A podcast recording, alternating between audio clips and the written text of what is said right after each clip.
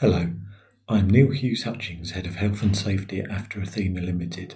I am back for another edition of my podcast. If you are unfamiliar with the format of my podcasts and blogs, then as a reminder, their purpose is to act as a starter topic for further discussion within your organisation, or to assist with improving compliance, or to allow workers to understand the specific topic being discussed.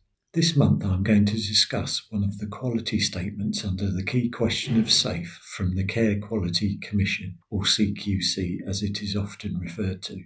As a reminder, quality statements are the commitments that health and social providers should live up to. The quality statements are part of the CQC's new single assessment framework and were reintroduced as part of a phased approach from November 2023 until the end of March 2024. The CQC described the key question of SAFE as follows Safety is a priority for everyone, and leaders embed a culture of openness and collaboration. People are always safe and protected from bullying, harassment, avoidable harm, neglect, abuse, and discrimination. Their liberty is protected where this is in their best interests and in line with legislation. Within the key question of SAFE, there are a number of new quality statements, and today we will be looking at safe environments specifically. As a reminder, this statement says that health and social providers will detect and control potential risks in the care environment. They will make sure that the equipment, facilities, and technology support the delivery of safe care. This is further set out in the Health and Social Care Act of 2008, Regulated Activities Regulations 2014, Regulation 15, which covers premises and equipment. Many pieces of legislation will reference premises and equipment should be suitable for purpose and properly maintained, and so in effect, this is ensuring that they are safe. I cannot cover everything in this short podcast but will provide some examples and considerations for you to think about. Firstly, I will start with the purchasing of new equipment. Do you undertake a risk assessment prior to the equipment being procured? This should consider the minimum specification of the equipment required and the impact it may have upon the activity or processes it is being used for, and whether it will affect any other processes or activities. The risk assessment should be proportionate to the risk. This documentation will help to evidence and support that you have considered the risk from equipment and that there is a procurement process in place for new equipment.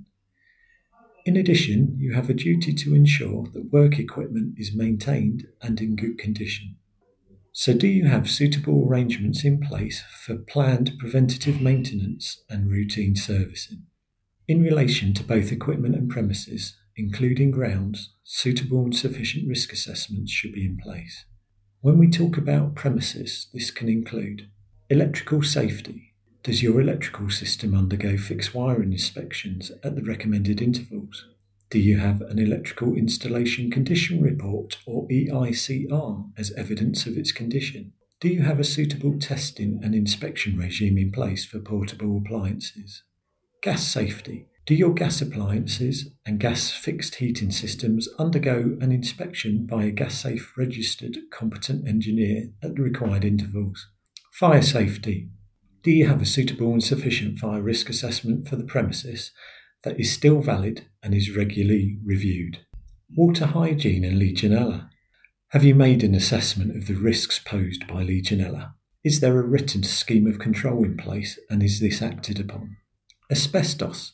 Have you identified if occupants may be exposed to the risks from asbestos?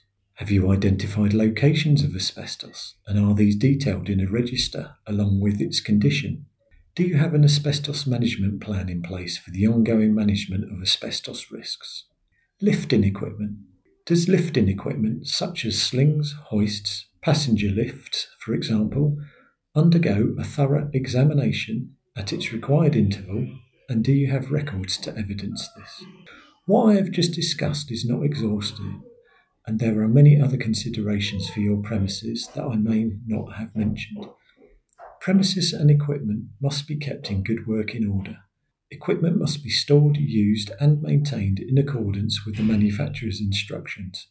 Therefore, policies and procedures should be in place for the safe use and storage of equipment and staff who use the equipment should undergo training. The training should be documented so that there is evidence that it has been undertaken. You may notice that an important trend throughout my podcast is the word evidence. Have you got evidence to prove that equipment is fit for use, safe, and in good condition? Have you got evidence that your premises is safe? Evidence can be gathered in a variety of ways, such as observation, how effective policies and procedures are by looking at data sources such as incident data and lessons learned from any incident investigations, chatting with staff, and also seeing physical documentation or certificates for premises and equipment. I hope you have found this useful to start a further conversation within your organisation on the key question of safe and specifically the quality statement of safe environments. I thank you for listening and goodbye.